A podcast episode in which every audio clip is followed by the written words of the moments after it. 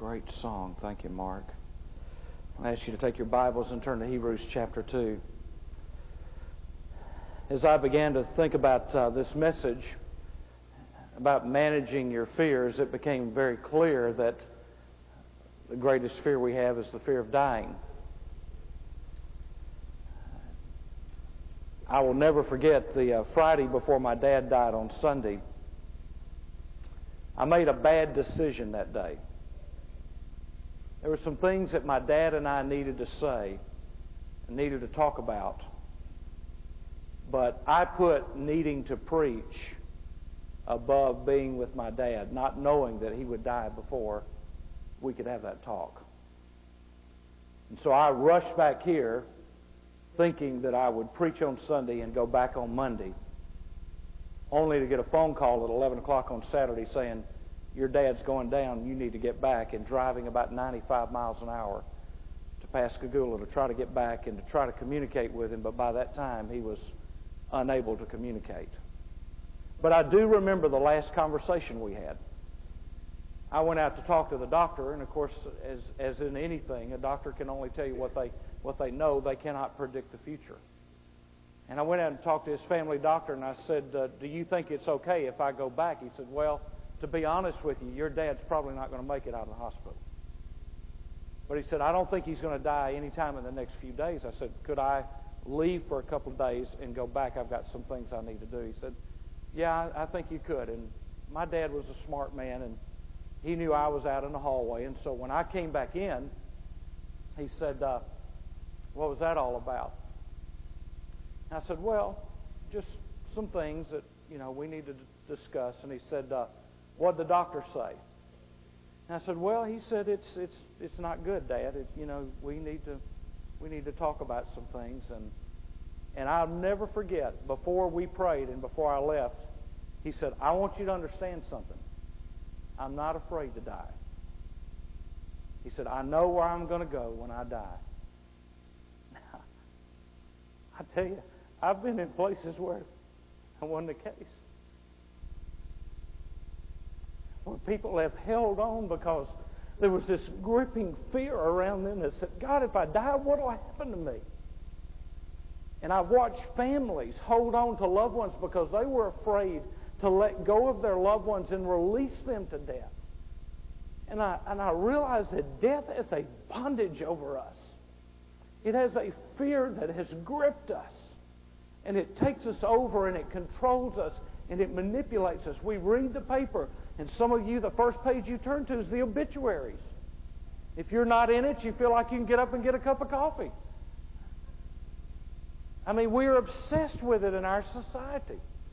You judge a film now by how many people have been killed in it. We are a society consumed with the topic of death, and yet we don't want to talk about it. So tonight I want us to talk about it.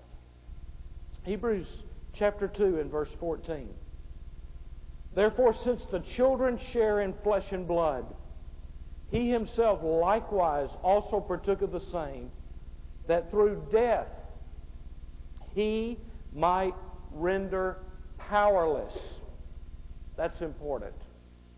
"Powerless him who had the power of death, that is the devil, and might free those who through fear of death were subject to slavery all their lives." I'm interested in seeing this new movie that's coming out on Memorial Day, Pearl Harbor. Right after Pearl Harbor, Franklin Roosevelt said, "The only thing we have to fear is fear itself." Truth of the matter is, there's a whole lot more that we fear. Some of us fear crowds. Some of us fear flying. Some of us fear riding with people who are driving. Some of us fear heights. Some of us are claustrophobic. Some of us are afraid of light. Some of us are afraid of darkness. There are all kinds of fears that we deal with, and fear is one of those things that has gripped us. And I think Satan has gotten a hold of even God's people in being afraid of things that God never wanted us to be afraid of, that God wanted us to walk in victory over. This church was afraid that with one word of the emperor, they would be executed.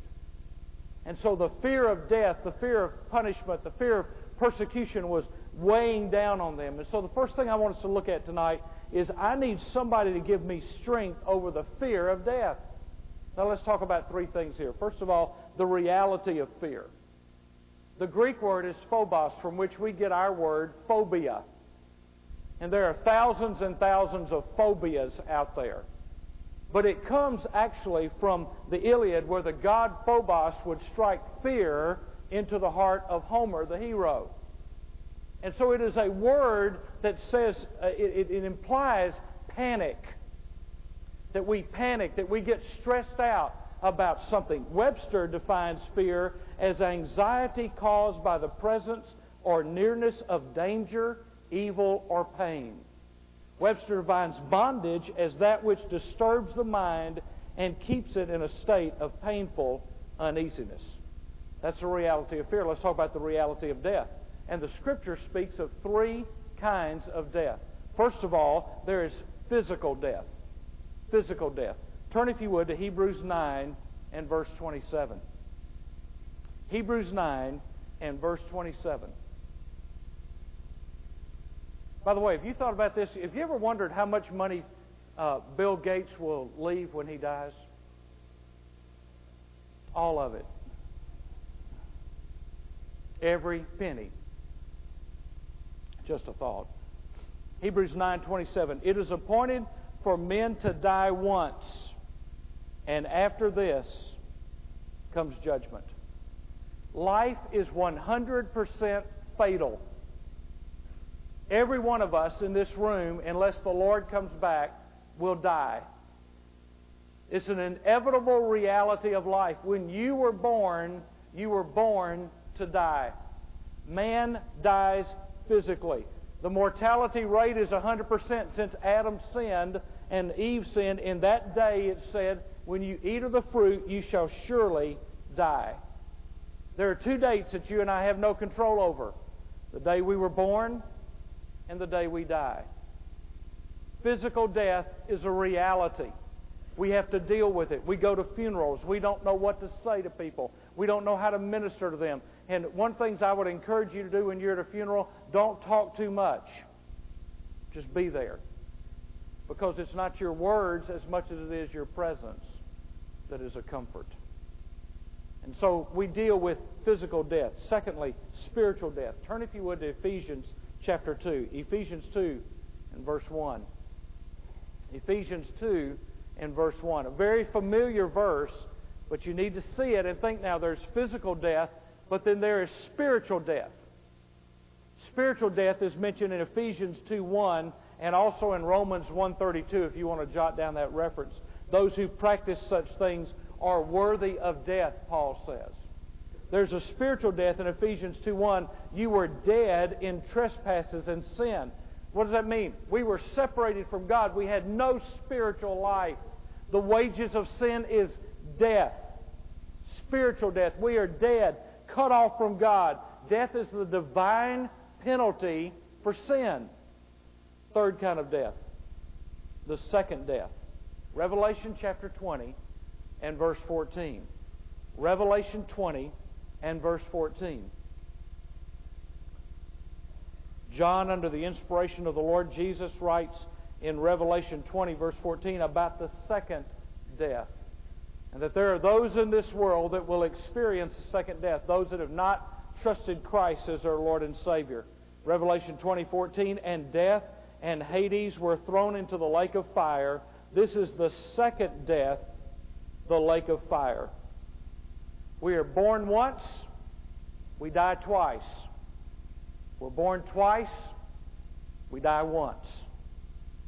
If you're just born physically and have never been born again, you will die twice. There will be a physical death, and then there will be the second death, eternal damnation in a place called hell.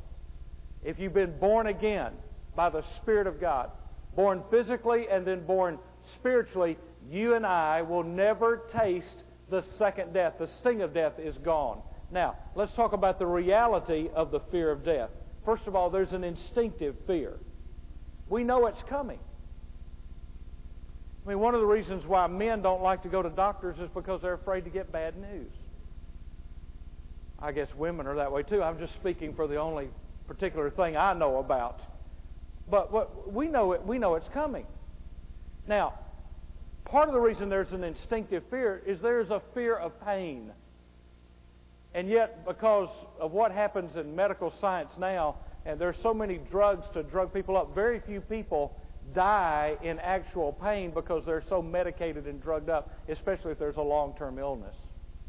There's the fear of pain. There's the fear of separation from those we love. It's that saying goodbye. It's knowing that we need to say goodbye. It's knowing that it's time to say goodbye. It's knowing that we're going to be separated from them and from what we know and from the people that we love. And so there's an instinctive fear. Now, how many of you have got a life insurance policy? You know what that is, don't you? That's a death insurance policy. You know, have you ever had a life insurance? Now, no offense against life insurance salesman, okay? Have you ever had a life insurance salesman say, in the event that something happens to you? What do you mean, in the event? You know something I don't know? I mean, it's not if something happens to me, it's when something happens to me. And so it's not a life insurance policy, it's a death benefit policy for those I leave behind. They're not going to do me any good. I'm not going to get to come to the office and collect. I'm not going to get to cash the check, but I've still got it. But it's not a life insurance policy for me. It's for the lives of those that I leave behind. Now, there's an instinctive fear. There's spiritual fear. What is it? What is this death? The mystery of it. What happens at the moment we die? And we've all seen these, tabloid-type TV shows. I died and I went down a tunnel and I saw a light and it was Billy Bob's in Fort Worth, and I was riding the bucking Bronco, and then I came back with a purpose in life. Some of these people, I'm not real sure. Some of their stories sound like they did too much drugs in the '60s or something. I'm not really sure what. I'm not going to see a light. I'm going to see the Lord. If I've died, I will see the Lord. The Scripture says to be absent from the body is to be present with the Lord. It doesn't say to be present with a light. If it wanted to say to be present with a light, that's what God would have said. So I believe that when somebody dies who is a believer, the first thing they see after their body loses its consciousness and after its body loses its life, I think that person wakes up in the physical presence, knowledge of Jesus Christ is there with them. I don't believe there's a holding tank. I don't believe there's a line where we take a number and wait. I don't believe we're floating around in some ethereal space in a black hole somewhere, waiting until we finally meditate our way into it. I think we're there. And yet there's this fear because we don't really know what it's like. But for the believer, we know one who knows what it's like. He's already been there, and he came back and told us we didn't have to fear it. So if he's overcome it, then we don't have to fear it. But I tell you, for the lost person, there ought to be a fear. Because the fear for the lost person is simply this, and you want to talk about a great witnessing tool. This is a great witnessing tool to use with somebody. What if we're right? What if we're right? Then the moment you die, you lost all your choices. You have no choice. You don't get to come back and do over. You don't get to come back and take the test again. What if we're right? What if there is eternal punishment? What if there is separation from God? What if there is a hell? If we're right, then are you willing to run that risk that when you wake up, you will not see Jesus, but you will be face to face with an eternity without Him? And so there's a spiritual fear. Then there's an obsessive fear. Death is beyond our control, and we can get obsessed by it. And society is consumed with life and health. Do you realize that we read the labels in grocery stores more than we read the Bible? Let's see. That's got how much sodium has that got in it? Huh? Used to you just go to a grocery store and go, that looks good, get 4 of those, get 3 of those, and just get 12 of those, and Twinkies, wow, that's great. Just get some Twinkies and let's get some of that. real ice cream. Forget this yogurt stuff. Let's just go out. And now we just sit there and we read the label and go, I don't think it's fat-free. It looks like it's got too many carbohydrates in it. And I mean, we're obsessed. Shopping has taken on a new dimension in a grocery store. And you almost need a magnifying glass to read those things anyway, you know. And of course, what I do is I look at it and it says, 5 fat grams. I forget to read that it says per serving, because for me, a serving is different from just 2 cookies. 2 cookies is not a serving. That's an appetizer. Rob Davis, who used to be on our staff, his brother Randy, one time he said he was eating a box of fat-free Fig Newtons a week.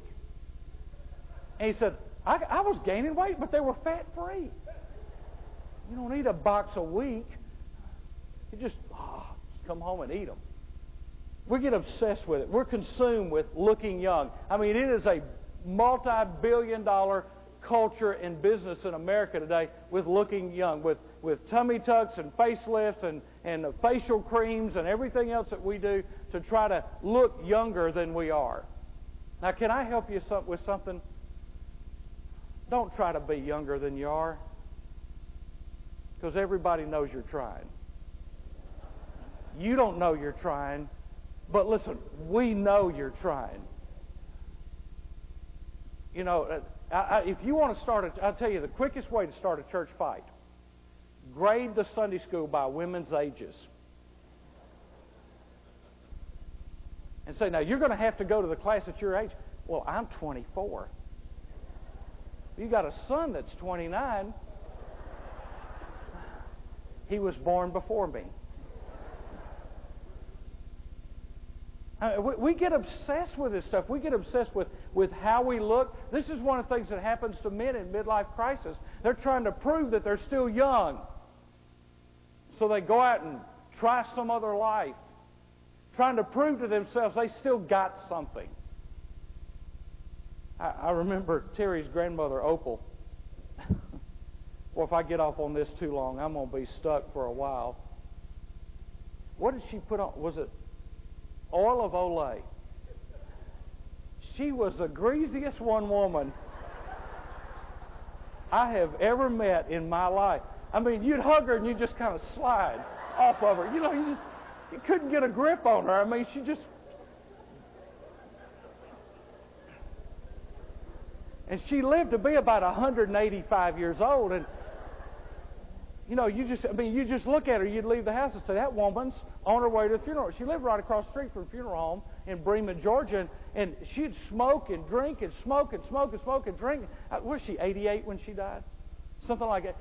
You know, and I remember one time when our girls were little, we left the house and they said, you know, Mom, if Mommy Opal doesn't quit smoking, it's going to kill her. I said, well, she's got so much oil of Olay on her, she'll just slide right by wherever she's going. Now, this is honest truth. She had surgery. This is a true story. She had surgery, and the day after, and this is back in the 60s when, you know, you stayed in the hospital 10 days to get over her surgery. She crawled out of her hospital bed, got to the door, and ripped her name and her age off the door so that people wouldn't know how old she was. She made us swear that we would not put her birth date and her death date on her tombstone so that when people would come by and look at her grave, they wouldn't figure out how old she was. I mean, she was obsessed with it. I remember her saying, if you let them, because in Bremen they still read the names of the deceased and how old they were and their relatives. It's a little small town.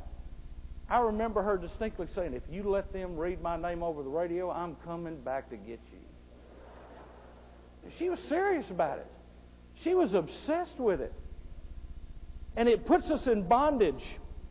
Now, let's look at the second thing before I'm going to leave Opal at peace. I preached her funeral, and I'm going to leave her at peace. She was a sweet lady. She's just a little strange. We've cast that demon out of our family, so I need somebody to help me overcome the power of the devil. Verse 9. But we do see him who is made for a little while lower than the angels, namely Jesus, because of the suffering of death, crowned with glory and honor, so that by the grace of God he might taste death for everyone. For both he who, this is verse 11, for both he who sanctifies and those who are sanctified are all from one Father, for which he is not ashamed to call them brethren, saying, I will proclaim your name to my brethren. In the midst of the congregation, I will sing your praise. Let's just summarize this very quickly. Verses 5 through 9, Jesus came to recapture our lost inheritance. We were children of God until Adam and Eve ate us out of house and home. And now, Jesus comes back to reclaim our lost inheritance. Everything that God intended for His people when He created man, Jesus said, I've come to give that back to you. That kind of relationship with me, I want to restore that with you. He tasted death so I wouldn't have to. Number two, verses 10 through 13, Jesus came to recover our lost relationship. Our lost relationship. He fulfilled the purpose of providing salvation. It says that He was the author of their salvation through suffering. And in verse 11, He talks about one Father. Now here's what that means. That means that God, through Jesus Christ, revealed Himself as Father to His children. It's a family name. The only people that can call God Father are people who are His children. And He's given us this family name revealed to family members. And in verse 12 He says, I will proclaim thy name. What name? Father. Not God far off in a distance that I cannot approach with my fears. Not a God that I can't talk to or relate to, but a Father. Everything that is good about that word. I'm not talking about how that can be abused and you could have been in a bad situation. I'm talking about everything good and perfect about the role of Father. That is what God is to us. So when we have fears, this one who has tasted death for us, we can go to our Father and say, Father, these are the things I'm afraid of. These are the things that scare me. These are the things that frighten me. And I love this line. He is not ashamed to call them brethren. Jesus is not ashamed to call us His brothers and sisters in Christ. When God the Father and God the Son are talking, He calls us brothers. Not servants, not slaves, not second-class citizens. God says, I am privileged to call them brothers. Jesus, now here's what you need to know. Jesus became like us so we could become like Him.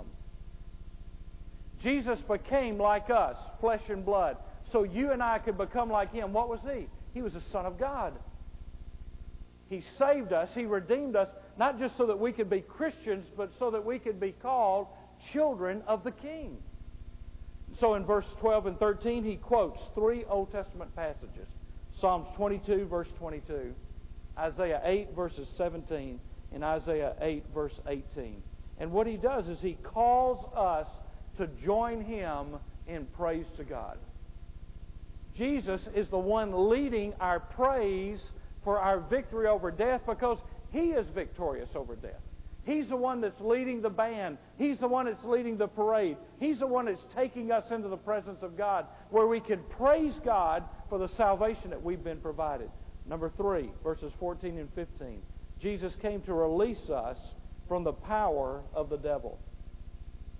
Therefore, since the children share in flesh and blood, now that means that Jesus shared in flesh and blood, means he was all man, not just took on the appearance, not just was a form of, he was all man. He was flesh and blood.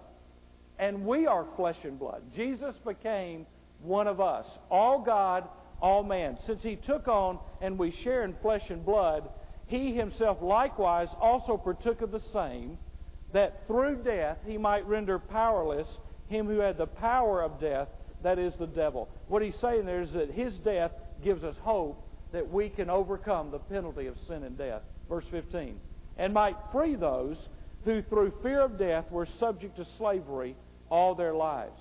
Now here's something you need to understand. This passage does not say that the devil has been eliminated. Nobody here surely believes that the devil's been eliminated. If he's not bugging you, I'll let him go bug you for a while, because he's been bugging me enough. But it says he's been rendered powerless. Now, if you can write down in your margin somewhere what that word means, it means to be rendered impotent. To be rendered impotent, or to nullify, or to make inoperative. He no longer has the power to operate in the realm of death. There are areas where God has rendered him in this season powerless. He is immobilized. He is inconsequential. He is nullified, powerless, impotent. That's what God's done to Jesus. He's rendered him that way. And Satan, what it means is Satan's not in control of death. Now, that's the weapon and the whip that he wants to use against us, but he's not in control of it. 1 Corinthians 10:13. No temptation has overtaken you, but such is common to man. But God is faithful, who will not allow you to be tempted beyond what you are able, but with the temptation will provide a way of escape that you may be able to endure it. How is God able to do that? Because Jesus Christ is victorious over death and hell and the grave. The power comes because Jesus Christ rendered Satan powerless in our lives. And then 2 Corinthians 5:21, God made him who knew no sin to be sin for us, so that we might become the righteousness of God. Galatians 3:13, Christ redeemed us from the curse of the law by becoming a curse for us. Revelation 1:17, do not be afraid, I am the first and the last. I am the living one. I was dead, and behold, I am alive forever and ever, and I hold the keys of death and Hades. 1 Corinthians 15:55. O death, where is your victory? O death, where is your sting? But thanks be to God who gives us the victory through our Lord Jesus Christ. Here's the key. Jesus took your sins so you could take His righteousness. Jesus took your sin so you could take His righteousness. That renders the devil powerless, because now you're no longer operating under the dominion of sin. You're operating under the control of Christ. And He gives you His righteousness and His victory. Now, the devil tries to convince us that's not the case. He still wants to use death as his intimidation tool. But Jesus defeated death. The power of death, the grip of death, the fearsomeness of death has been overcome by Jesus. And the cross of Christ changes all this for those who believe. So I look at death differently as a believer than a non-believer looks at death, because Christ has rendered Satan powerless. And when Satan creeps up and says, you know, there's a lot for you to be afraid of, all I've got to say is, not Satan, do I need to go back and remind you what Jesus did to you at the cross? He rendered you powerless. And if you're trying to put fear in my life, the Word of God says God has not given us a spirit of fear, but of power and of love and of a sound mind. 365 times in the Scripture, it says, fear not. So whatever you're trying to get me uptight about and afraid about, I'm just going to tell you 365 times. I can repeat it all if you want to, or you can just leave me alone now. I don't have to live in fear. I don't have to live in bondage. His death confronted my fears and overcame them. Number 4, verses 16 through 18. Jesus came so that I might have help in time of need, whatever that need is. Whatever that need is. Verse 15. Now, verse 15, this word deliver is an interesting word. It can actually be translated to break a contract or to divorce. To break a contract or to divorce. To nullify. Satan's power over us has been broken. His contract that he got has been nullified, broken. Now, notice how he describes Jesus, a merciful and faithful high priest. Mercy is more than an emotion. Mercy is what God did for us that we didn't deserve. God should have judged us. God should have said, you've all sinned and come short of the glory of God. I condemn you all to hell. And He would have been just in doing that. None of us could have been in hell and said, God, you didn't have a right to do that to me. I was a good person. Knowing the righteousness of God and the holiness of God, He would have been right to condemn us and leave us with no options out. But He was merciful. How merciful was He? He left the throne and went to a cross. I don't know anybody that can show us any more mercy than that. But not only merciful, but he is a faithful high priest. He stands faithfully on our behalf and ever lives to make intercession for us. He stands on my behalf. Not only did he stand on the cross on my behalf to take on his life the sins of the world, he stands now at the right hand of the Father to plead my case and to plead on my behalf. So when fear grips me, he says, Father, we need to help. We need to come alongside and help. And so what did he do? He sent a helper, a comforter. Isn't that amazing that the Holy Spirit's called a comforter? Why? Because the disciples were afraid. They were afraid that they might kill them just like they were about to kill Jesus. They were afraid of the consequences of standing up for Christ.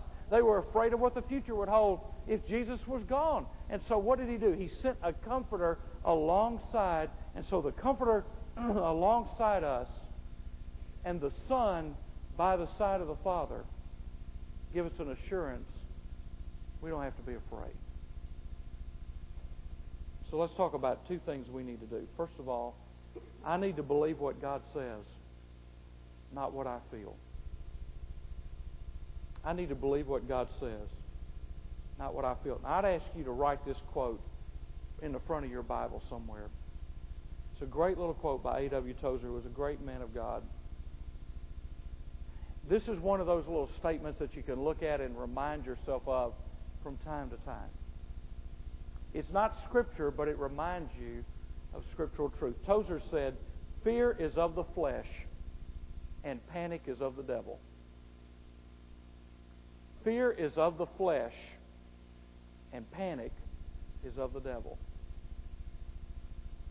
Our culture feeds on fear. That's the flesh. Panic is of the devil. When I get panicked, it's because I'm not looking to the Lord. I'm looking at my circumstances, or I'm looking at my future. I'm looking at something I can't control. And it's got me in bondage. Now, verse 18. For since he himself was tempted in that which he has suffered, he is able to come to the aid of those who are tempted. Jesus was tempted. That word is a first aorist passive participle. You say, well, how was Jesus tempted? I'll tell you how he was tempted. He was tempted to say, forget about them. I'm not going to the cross. Now, whatever temptation you and I face, there is no temptation quite like the one Jesus faced. When facing the cross in the Garden of Gethsemane, he said, God, if there's any other way, let this cup pass from me. The temptation was to leave us dead in our trespasses and sin, and to go back and never have to suffer the sting of death. And his temptation was to walk away from God's will, to walk away from the plan that was ordained before the councils of the world, and to walk away from it all and say, it's not worth it. But since he overcame that, he is able to come to the aid. The word means to run at the first cry of help, to come to the aid. To run at the first cry of help. Now, those of you who are parents, you know that your ears are tuned. If your kid starts crying, you know if it's a wah-wah-wah cry or if it's a real cry for help. And your ears are tuned that if it's a real cry for help, that you run to it. You don't sit there and say, honey, as soon as I get through with my coffee, I need to finish reading the sports page. And you throw everything down and you run to their aid because they're your child. Jesus runs to our aid. He runs to help us in times of need, to those who are tempted. They were tempted to give up. Sometimes we're tempted to give up. So I want to ask you to turn to Romans chapter 8 and verse 28. And we know that God causes all things to work together for good for those who love the Lord and to those who are called according to His purpose. Now, that's not an unconditional promise, folks. It says to those who love the Lord. God doesn't just work all things for good. He works all things for good to those who love the Lord. Okay? Verse 29. For those whom He foreknew, He also predestined to become conformed to the image of His Son, so that He would be the firstborn among many brethren. There's that word brethren again. We're the sons of God. And these whom He predestined, He also called. And these whom He called, He also justified. And these whom He justified, He also glorified. What then shall we say to these things? All this that God's done for us. If God is for us, who is against us? If God's for us, what difference does it make who's against us? I mean, we've got God on our side. Verse 32, He who did not spare His own Son, but delivered Him over for us all, how would He not also with Him freely give us all things? Who will bring a charge against God's elect? God is the one who justifies. Who is the one who condemns? Jesus Christ is He who died. Yes, rather, He who was raised, who is at the right hand of God, who also intercedes for us.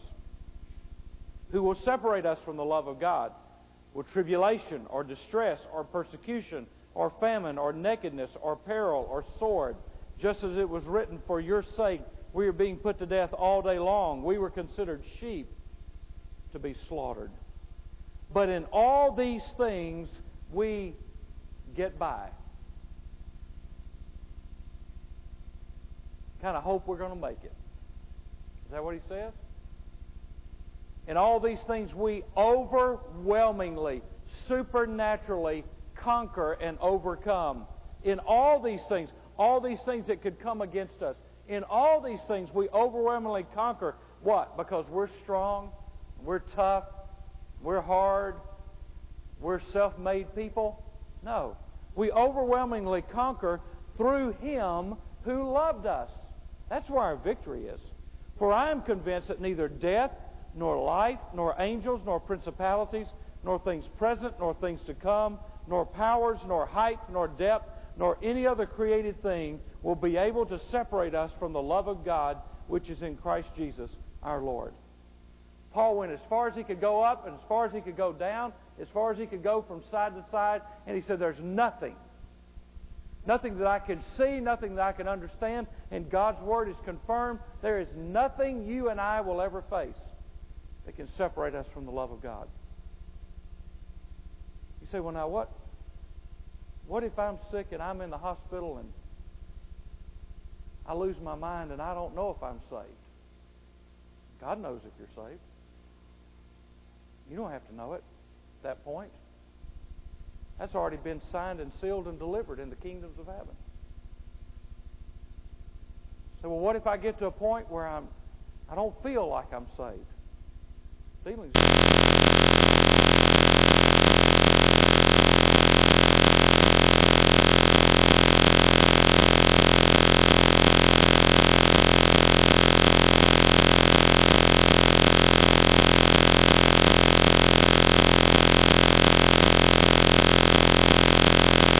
And you've started believing the lies of the enemy rather than believing the Word of God.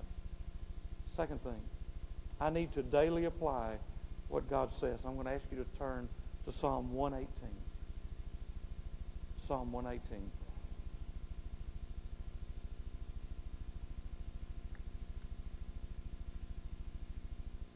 I need to daily apply what God says.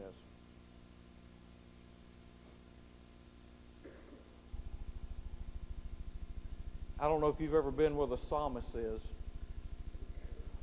but when you get there, you'll find that God's already there with you. Psalm 118. From my distress, I called upon the Lord.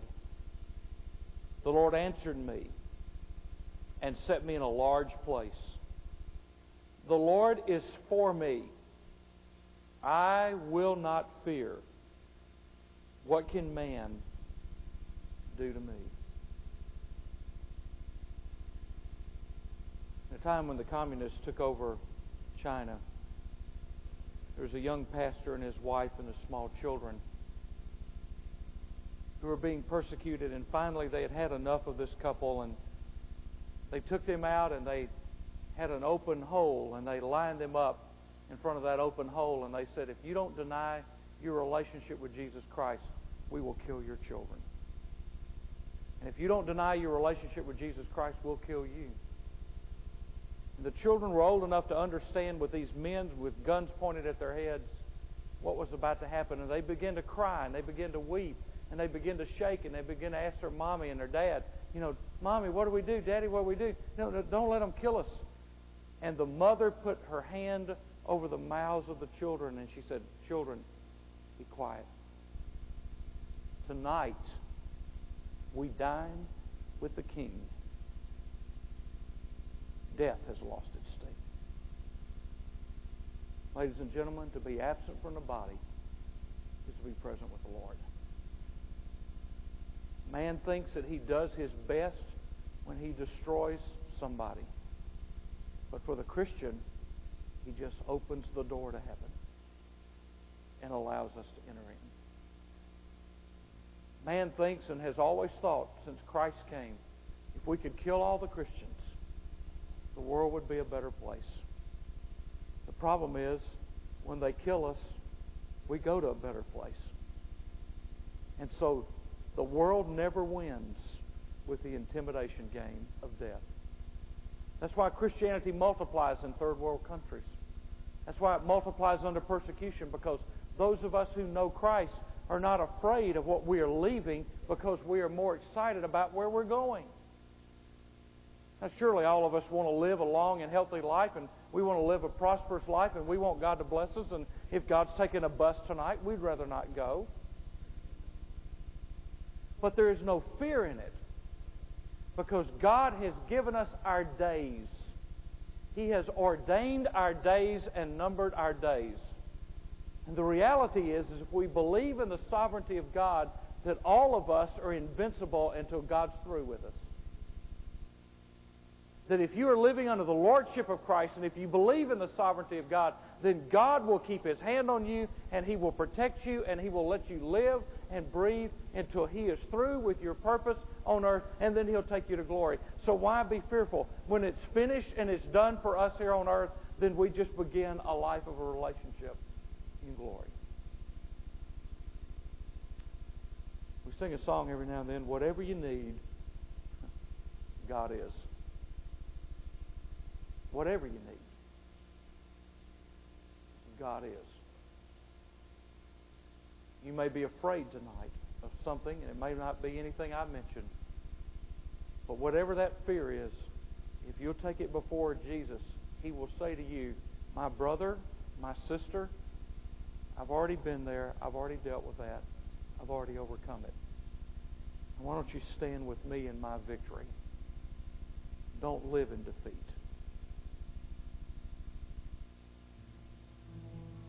Thank you for joining us for Path to Truth.